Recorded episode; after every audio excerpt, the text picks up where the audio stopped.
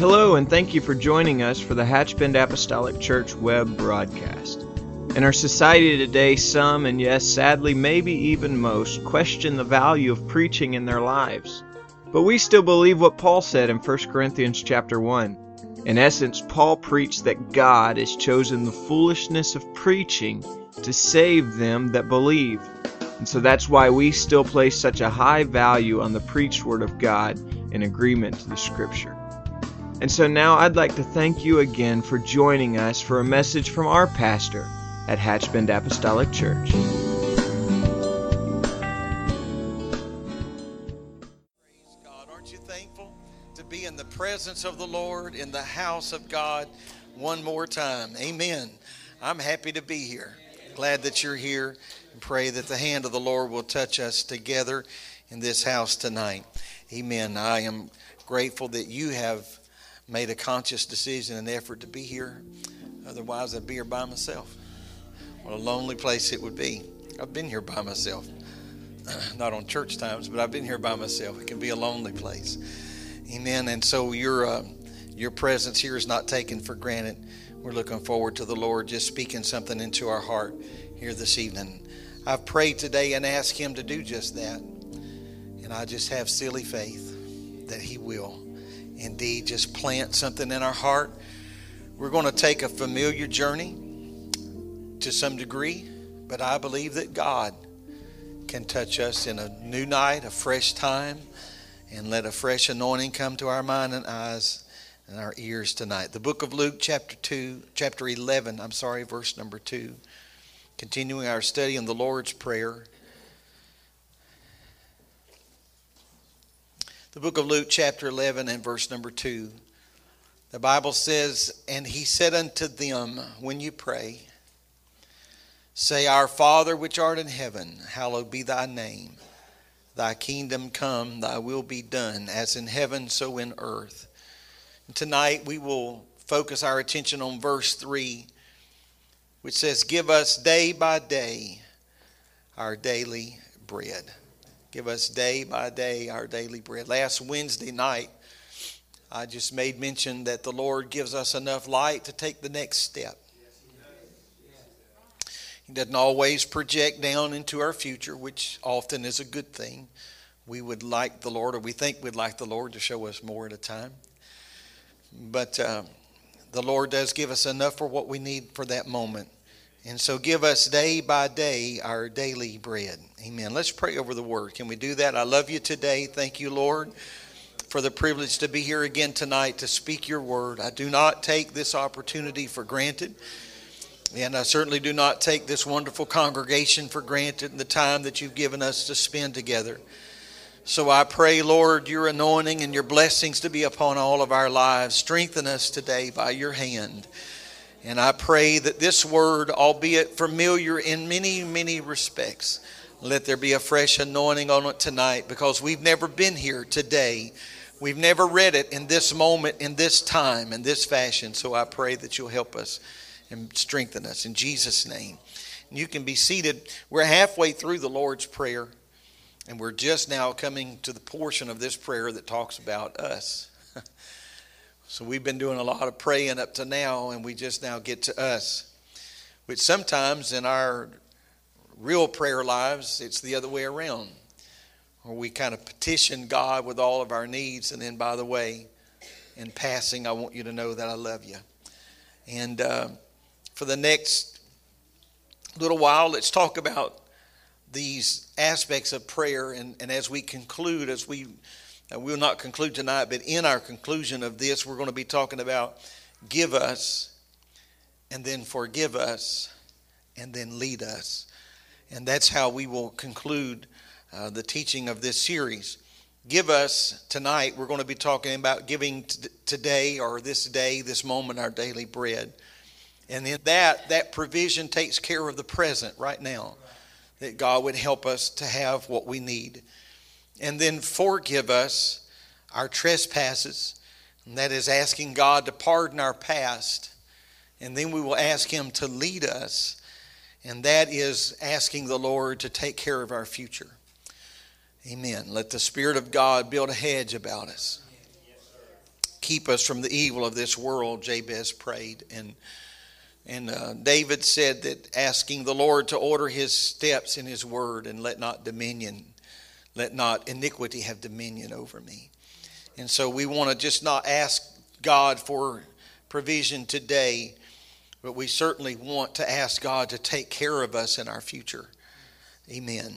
I think it's important to know that to note that that the uh, that the Lord gives daily bread to everyone, even uh, to the wicked, even to those who don't pray this prayer, daily bread. It rains on the just and the unjust, the scripture says.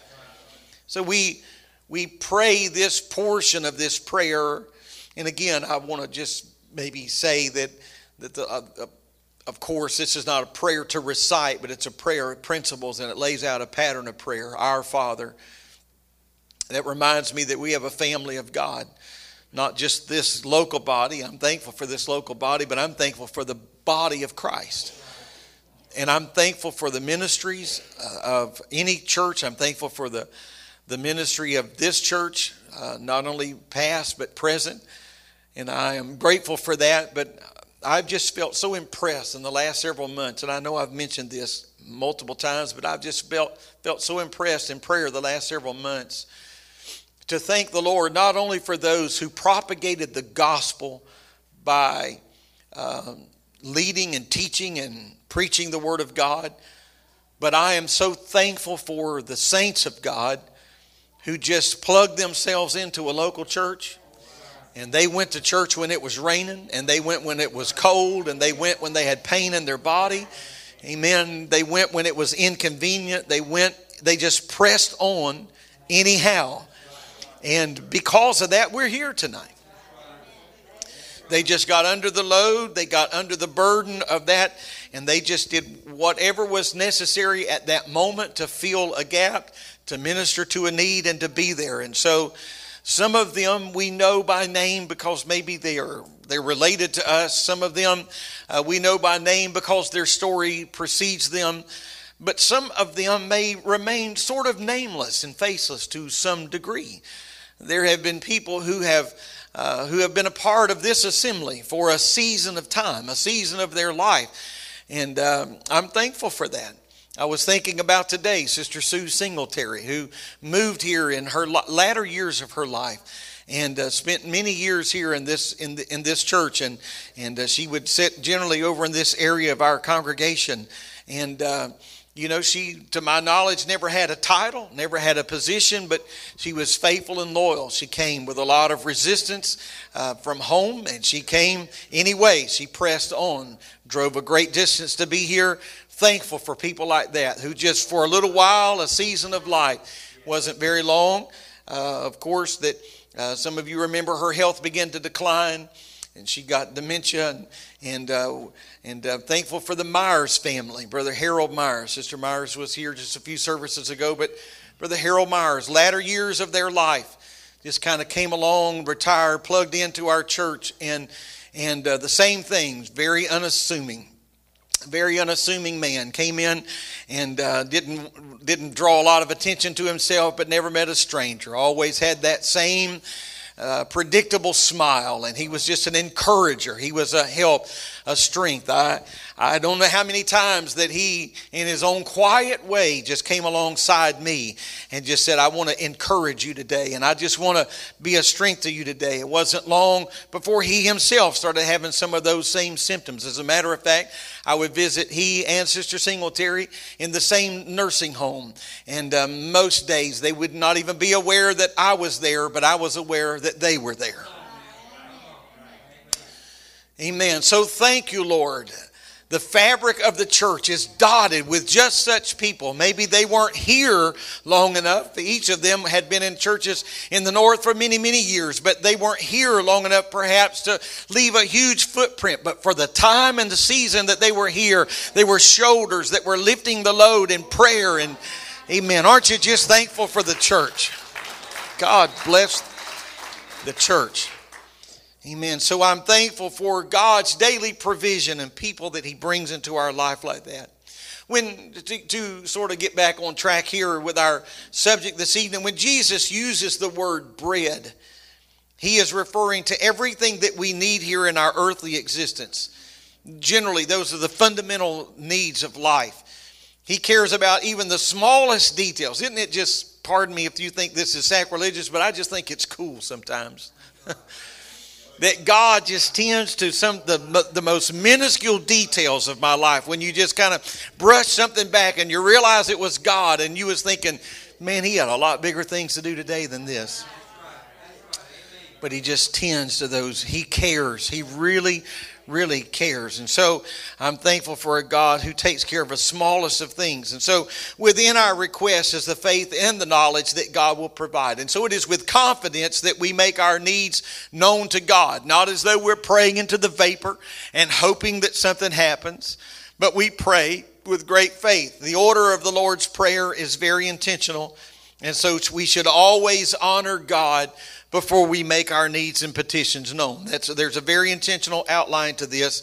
I think even Jesus articulates this in the book of Matthew six and thirty-three when he says, seek first the kingdom of God and his righteousness, then these other things will be given unto you or added to you. And so I think when we come to the Lord, that there's a very specific way that we should come into the presence of the Lord, even in prayer. And so we begin in praising God, and then we make our request known. And so in this, we're admitting that we have needs that only God can fill, that only he can take care of that. So consider the children of Israel, if you will. When they were freed from the bondage of Egypt, they faced a tremendous dilemma. Now, the deliverance was just first class because they came out with a very high hand, we might say. They came out wearing the apparel uh, and, and all of that that had been given to them. God had provided them. So they came out with a very high hand, but they still had a dilemma. How would thousands and thousands and thousands of people sustain themselves long enough to cross the desert? How would they sustain themselves long enough to actually step into the promises that God had given them? Then said the Lord in Exodus sixteen and four, then said the Lord unto Moses, behold, I will rain bread. I will rain bread from heaven for you, and the people shall go out and gather a certain rate every day, that I may prove them whether they will walk in my law or no. So again, noting that the request here is for bread. Again, In, in Scripture, bread represents necessities, not necessarily luxuries, but necessities. And we should also note that we're talking about daily bread, not stockpiled bread, hoarded bread. We're talking about daily bread. And so we're seeking for the sufficient supply for each day. As that need arises, God will just make sure that we have what we need. The, the Greek word translated daily is best explained by the experience of the Israelites in their in their exodus from Egypt in Exodus sixteen. In the morning, the ground was covered with something thin and flaky. Uh, they didn't know what it was, so they gave it the name manna. The manna truly means, what is it? And so they didn't really know what it was, so it was just called, what is it? Can you imagine? For forty years, it was still, what is it? They really weren't sure. It was just every day there is that what is it on the ground. However, each day they gathered enough for the day. If they tried to keep any for tomorrow, it would spoil or rot, with one exception, and that was on the sixth day. And the Lord didn't just rain enough for that day, but he rained enough or provided enough for two days. Amen. The sixth day there was a double supply, and that double supply on that day only miraculously stayed fresh for a day of rest. And so for years and years and years, this was not an occasional occurrence. This happened every day, every day. God was supplying them with sufficient food for that day and that day only. There were several things about the manna that we don't really know. However, there are a few things that we do. Manna was not something that was indigenous to the wilderness, so this was not something that just kind of grew there. Um, that was a part of that journey. Uh, it was evident that the Israelites never saw it before. In the book of Deuteronomy eight, The Bible says, he fed thee with manna which thou knewest not, neither did thy fathers know. So this is a mystery, a mystery of mysteries. This has never happened before, but I promised that I would do this, and so I'm taking care of you. And so we can also, I think, safely assume, because that a pot of manna was saved and stored in the Ark of the Covenant, I think it's safe to say that nothing of that kind ever appeared again. It was something for that season of their life. So they'd never seen it before. What is it? It never happened again. God just brought it there for them in that time. Yesterday, I was um, reading an article in a Jewish encyclopedia, and it stated that each day the manna had to be gathered, and it had to be ground, and then it had to be baked into a loaf every day. Therefore, even though God provided the needs, it did not negate the responsibility to be actively involved in what God was doing. So God's going to give us something, but we're going to have to do something with the gift. We're going to have to make something of that. And uh, so may God bless us daily. But when he does, we still bear responsibility to do with what God has provided in our lives. We can't just hide it, put it under a bushel. We can't just put it on a top shelf. And so this grain-like substance which sustained the Israelites in the wilderness also foreshadowed Jesus Christ, the true bread from heaven. In John uh, six, chapter thirty, I think for about almost thirty verses, twenty-seven, twenty-eight verses there, Jesus assured the Jews that it was he and not the wilderness food, amen, that sustained them, that it was me in the wilderness. It was not just what you think it was, but it was me. It was it was I. In John six forty-eight, I won't read all of this, but in John six forty-eight, the Bible says, and this was Jesus validating this. He said, I am the bread of life. Your fathers did eat manna in the wilderness and are dead. This is this is the bread which cometh down which cometh down from heaven, that a man may eat thereof and not die.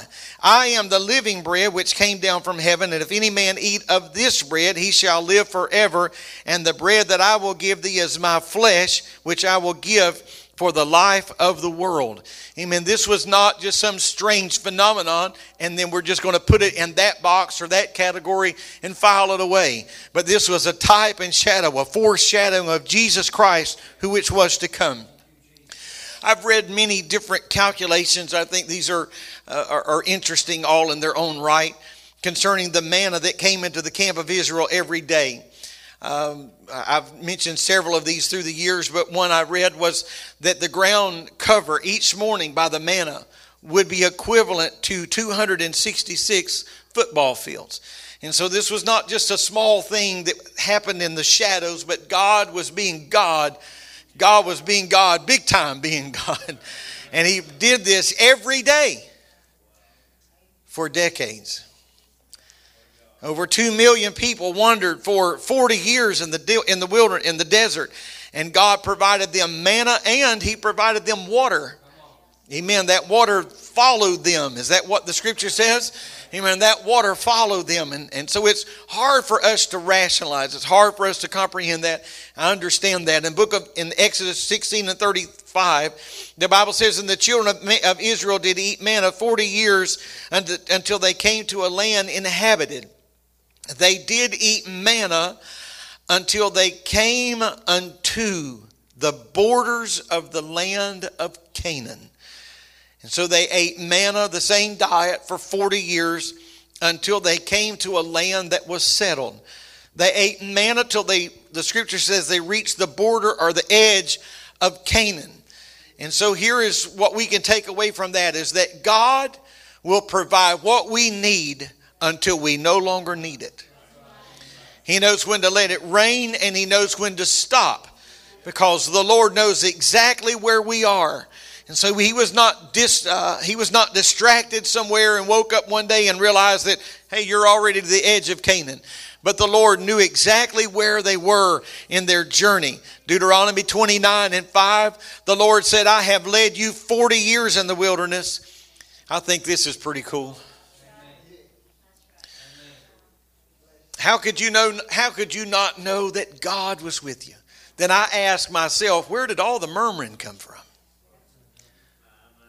Why were you complaining?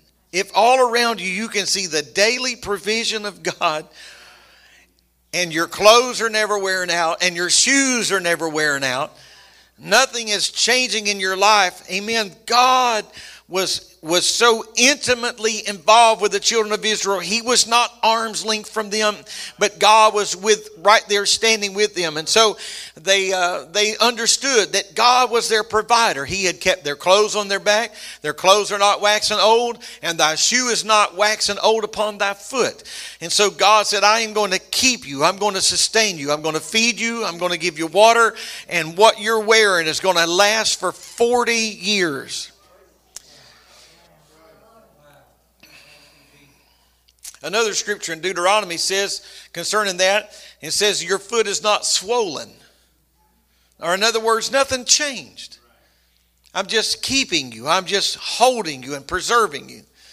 Now here is something that the one of the reasons that it's really hard for us, and I'm including me in that us, to understand this is because when is the last time we've been when we didn't know where our next meal was coming from? In all honesty, when have, we, when have we ever been to the point that we don't know when we're going to eat next? We usually have more than enough food for ourselves. And so this request may seem a little bit irrelevant. Give us this day our daily bread. Because we're not really having to worry about daily bread, right? In truth, we have any kind of food that we want. For the most part, we have whatever we want. And sometimes that wants way on this scale, and sometimes that wants way down here on this scale, but we have what we want. Monday night, our power was out uh, for about four hours or so. And uh, and so we were kind of limited in, a, in what we could get our hands on. And so we both decided we wanted a peanut butter and jelly sandwich. And it was one of the greatest I've had.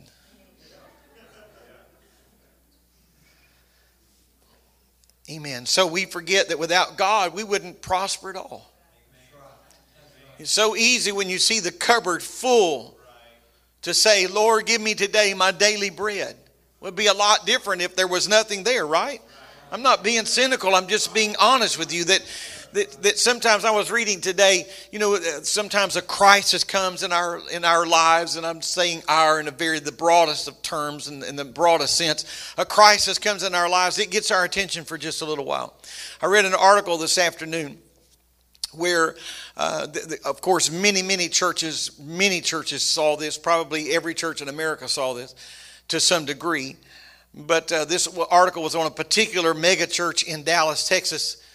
The Sunday after nine eleven, their attendance, as best as they can guess, their attendance was somewhere around twenty-three or twenty-four thousand people the following Sunday morning.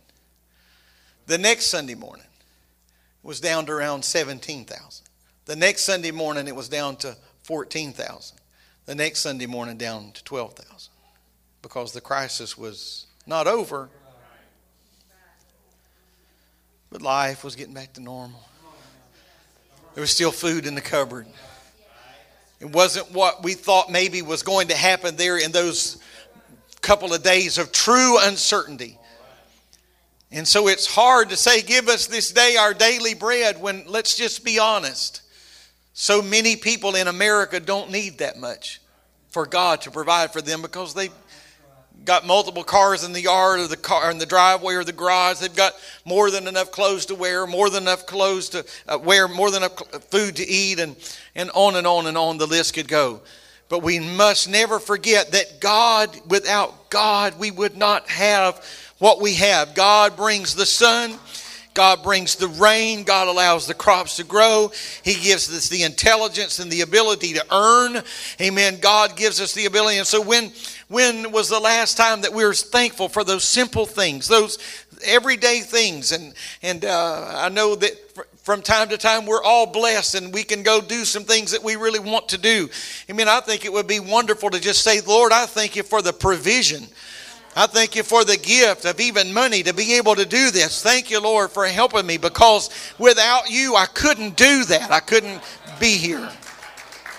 Give me, Lord, this day my daily bread. We're not just talking about food in the cupboard, but my daily things to help me. Jesus said, give us our daily bread. I think it's important to note that, that he does not, the prayer is not give me my daily bread, but it is give us our daily bread. There is a tremendous difference. Not give me mine, but give us ours. It's a completely different prayer. And so every time I pray this prayer, I'm not only encouraged, but I am commanded to pray with, with and for my brothers and my sisters. I want you to give us today our daily bread. Amen. If we only pray for our needs with no thought of any others, then we're most definitely not praying like Jesus said to pray. In the words of Jesus in Matthew twenty-five, he said, for the hungry, and you gave them something to eat, and for the thirsty, something to drink, and a stranger, you invited them in, and to those who needed clothes, you clothed them, and to the sick, you looked after them, and to those in prison, you came to visit. That is the nature of God. That is the nature of the Lord. And so our first response in prayer is to pray for us, is not to pray for us and only us. Amen. If we pray for us and only us, then we have missed the prayer according to Jesus. Amen. God loves who those who pray for our everyday needs, our everyday things. You know what? I want to pray, give me today my daily bread, because I don't even know what I'm going to need today. But you do. You certainly know. In Bible times, bread was the staple of life. It was baked fresh every day and was an essential part of life. But Jesus also taught, as essential as bread was. I know sometimes people with bread can take it or leave it. When we're talking about loaves of bread. But it was an everyday staple of life. And as important as this everyday staple of life was, Jesus said, man shall not live by bread alone. We read that, that's kind of a catchy scripture. But to those who heard him, they knew what he was saying. Man shall not live by bread alone. That's an important thing. But by every word that proceedeth out of the mouth of God. Amen. We need the life of the word. So bread is a symbol for everything necessary for life and well-being. And so this certainly includes, of course, health, food, shelter, clothing, income, peace, safety, friends and family. The list goes on and on and on. Solomon in the book of Proverbs gives us the right perspective. In Proverbs thirty, verses eight and nine, Solomon said, remove far from me vanity and lies. Give me neither poverty nor riches. Feed me with food convenient for me, lest I be full and deny thee and say, who is the Lord? Or lest I be poor and steal and take the name of God in vain. So there's a danger on both sides of this equation. And Solomon was praying, keep me in the middle, Lord. Keep me in the middle. Remove me far from vanity and lies. I pray, God, not for poverty, and I also don't pray for riches. Amen. I pray, God, this because I may get full and deny you, or I may get too far the other way and steal and rob. And so I'm just asking you, Lord, to help me. Just keep me centered, keep me balanced. Amen. This prayer doesn't imply that we have all we want, but it certainly does imply that we have all that we need. Praise the Lord. Some people are trying to make their own daily bread, and they figure if they make enough money, they'll be happy. If they acquire enough of this or enough of that, that it's going to bring it all. But I'm going to tell you that you can spend your entire lifetime striving for material prosperity and miss what life is all about. Amen. Deuteronomy eighteen and eight, the Bible says, but thou shalt remember the Lord thy God, for it is he that giveth power to get wealth, that he may establish his covenant, which he sware unto thy fathers as it is this day. So whatever we have, God gave us the ability to do that. As we begin reading in the first portion of the Bible and through the Old Testament, I just always marvel that when God needed something, he just gave man the ability to do it. Need a carpenter? Come here. Fixing to bless you. Need a blacksmith? Come here. And I'm going to give you that gift. And often that gift passed from generation to generation to generation to generation. It was almost a perpetual gift. And so It is the Lord who gives us power and the ability. I believe that to this very day. I really do. That people just have the ability to do whatever it is that they're doing. And many people are operating within a call. And that's the uh, the, the God's honest truth. Operating with a, within a call, a blessing that's upon their life. They have the ability to do that. The Ark of the Covenant contained three items. I mentioned one of them a moment ago. The Ten Commandments, the stone tablets that were given to Moses, Aaron's rod, which was uh, a, a walking stick that miraculously budded, uh, and then that pot of manna, the bread that God provided every day. And it's interesting that God made the condition that the people would gather the manna and then consume it today. If they tried to meet it with tomorrow, uh, and we covered that a moment ago. And so what God was trying to drive home was this, is I want you to depend on me every day. Every day I want you to depend on me. And so we're praying our daily bread. And so when you pray our daily bread, there's no room for selfishness here, because Jesus said that when we offer bread to others, we're in effect doing it to him. And so we're spreading what God has given us. We pass the bread to the rest of the table, so to speak, to the rest of those that we meet. And along with that generosity comes a spirit of contentment. There is no greater blessing in the world than helping somebody else. There, there's nothing that can quite match or measure up against that feeling or that feeling, that gratification that comes whenever you have done something for someone that really has no way to, to, to in turn pay you back for that, but you have just doing it from the abundance of your heart. A great contentment comes with that. Some people are never satisfied, of course, with what they have. I think that's been as long as we can trace mankind. Paul states this in the book of Philippians chapter four, not that I speak in respect of want, for I have learned in whatsoever state I am therewith to be content. And then Paul says something very powerful. He says, I know both how to be abased and I know how to abound.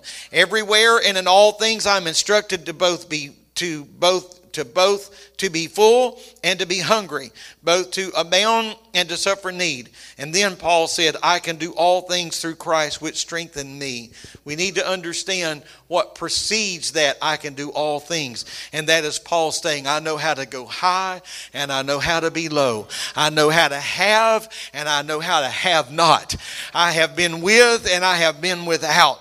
Amen. And so I pray that God would just help me to understand I can do all things through Christ which strengthens me. Paul tells Timothy in First Timothy six and eight, and having food and raiment, let us be therewith content. If we have what we need, God will take care of the rest. Now, I don't want to imply at all that reliance upon God means that we can be lazy. That's, that's not correct at all. Paul writes to slothful saints in Second Thessalonians three. He said in verse eleven, for we hear that there are some which walk among you disorderly, working not at all, but are busybodies.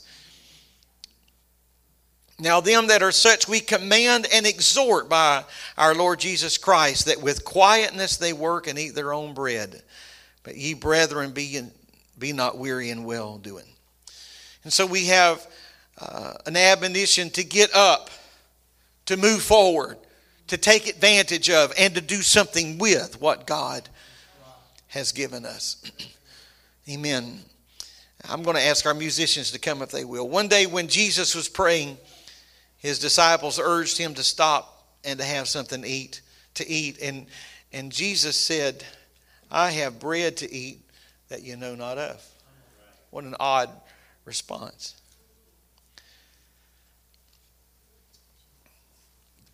And I think the point is, is that we can get sometimes so caught up in trying to provide for us that we don't understand the value of the spirit man in us.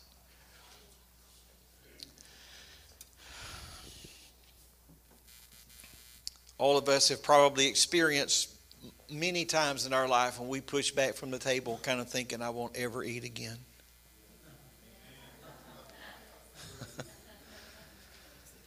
I'm done. But then something happens. Our body begins to break all of that down and appropriate it and there's a hunger that comes again and a thirst that comes again. And and I know this is very, very rudimentary, but if the fleshly man, no matter how full he has been, can say, I'm famished, how long can the spirit man truly go? How long do we think we can really afford not to read our Bible? I'm talking about just on our own. And I appreciate systematic reading programs, but not just reading it so we can check off a box or mark it off our list, but just to pick it up. Just to pick it up. Hide it in our heart. Many of you knew or remember or maybe have even heard about Sister Gladys Goodson. So much of the word hidden in her heart.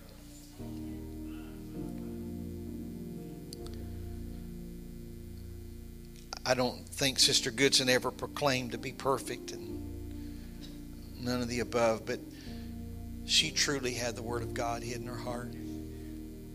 I remember as a young man asking my mother, just what was the catalyst for that? And if I, I I think I have at least some of this story right. For many years, she worked in a forestry tower. Sister Donna's shaking her head, so am I right? Okay. So I see Lana shaking her head. So I'm. She worked in a many years in a forestry tower. You still see some of those old towers around here.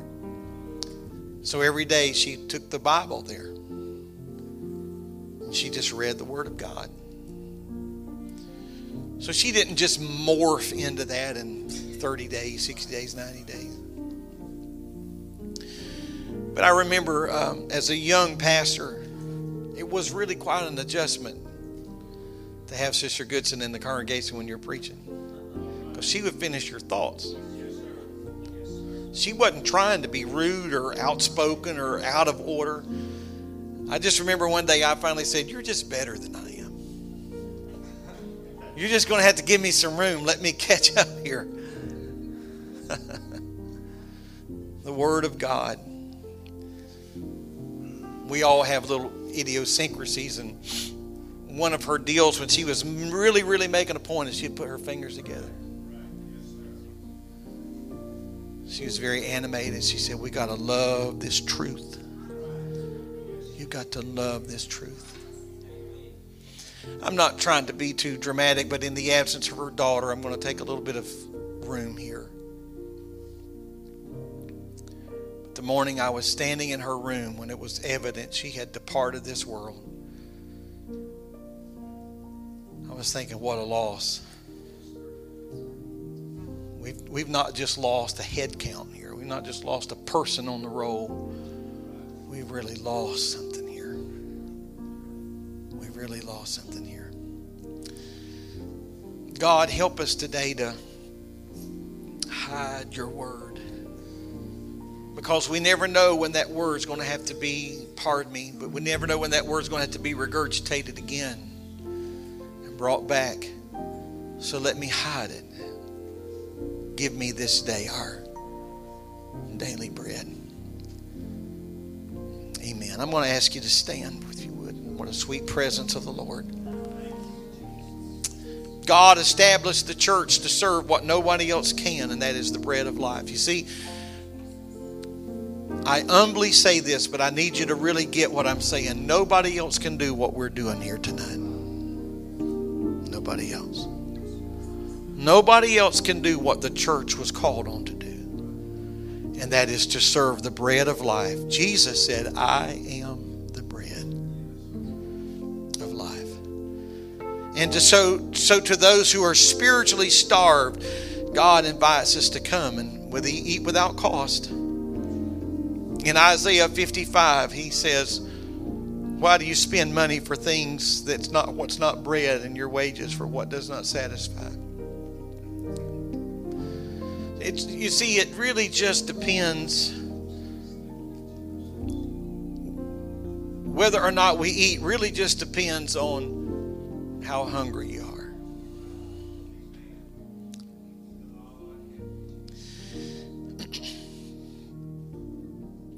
Thank you, Jesus. Amen. Let's pray. Can we do that? I feel the Holy Ghost in this house today. In Jesus' name. This message has been brought to you today by the media ministry of Hatchbend Apostolic Church. We pray that it's ministered to you in some way, and we'd like to take this opportunity to invite you to join us in service here at Hatchbend Apostolic. Our Sunday services begin at ten a.m. and our Wednesday night service at seven thirty p.m.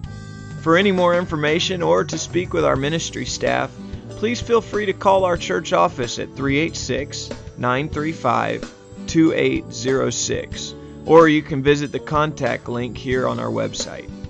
Again, thank you for listening, and we pray God's richest blessings on you and your family.